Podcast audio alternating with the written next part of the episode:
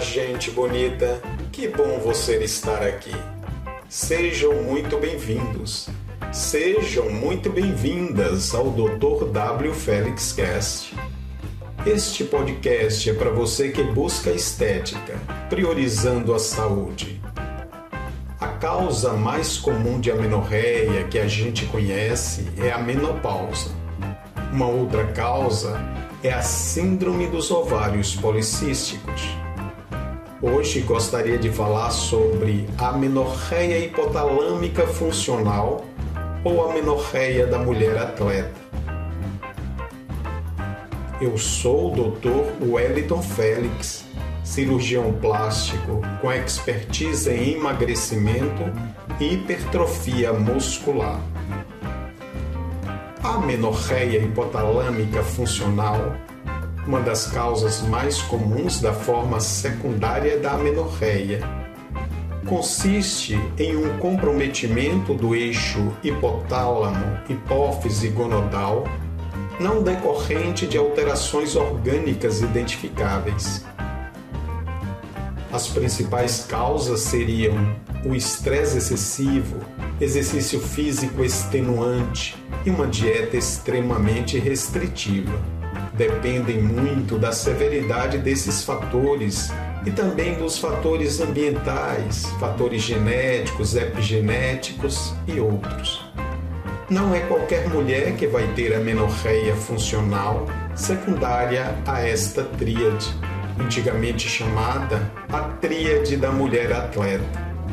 Esses três fatores são considerados as principais causas subjacentes da amenorreia hipotalâmica funcional, conforme destacado nas diretrizes de prática clínica para o diagnóstico e tratamento dessa condição o aumento do hormônio controlador da corticotrofina, CRH, devido a esse estado de estresse, pode ter uma interferência direta na causa da menorreia.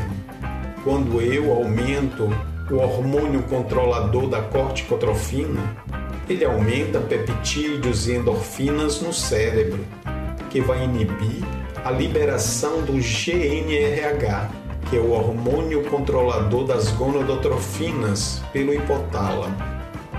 O GNRH, por sua vez, estimula a hipófise a liberar o LH e o FSH, que são os hormônios gonadotróficos. O LH estimula a produção de testosterona no ovário. O FSH estimula a produção de progesterona e estrógeno no ovário, que tem tudo a ver com o ciclo menstrual. Menos GNRH vai levar a menos LH e FSH. Terei então interferência direta no ovário, na ovulação e na menstruação.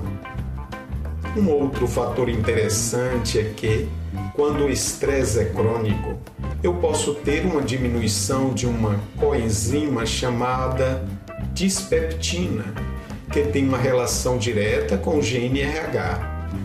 Quando eu diminuo a dispeptina no estresse crônico, eu diminuo a liberação do GNRH. Outros hormônios que podem diminuir a liberação do GNRH seriam a grelina, que é o hormônio da fome, e a leptina, que é o hormônio da saciedade. O estresse agudo também pode causar este efeito. Tudo isso acontecendo devido à tríade da mulher atleta: estresse excessivo, exercício físico intenso e restrição calórica importante.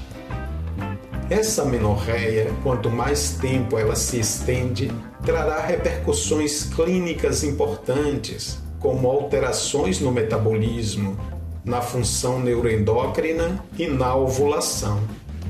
Entre os riscos mais significativos estão o retardo da puberdade, a infertilidade e aqueles ligados ao hipoestrogenismo crônico ou seja, perda ou incapacidade de obter o pico de massa óssea, com risco aumentado de osteoporose e fraturas, problemas no sistema cardiovascular e depressão.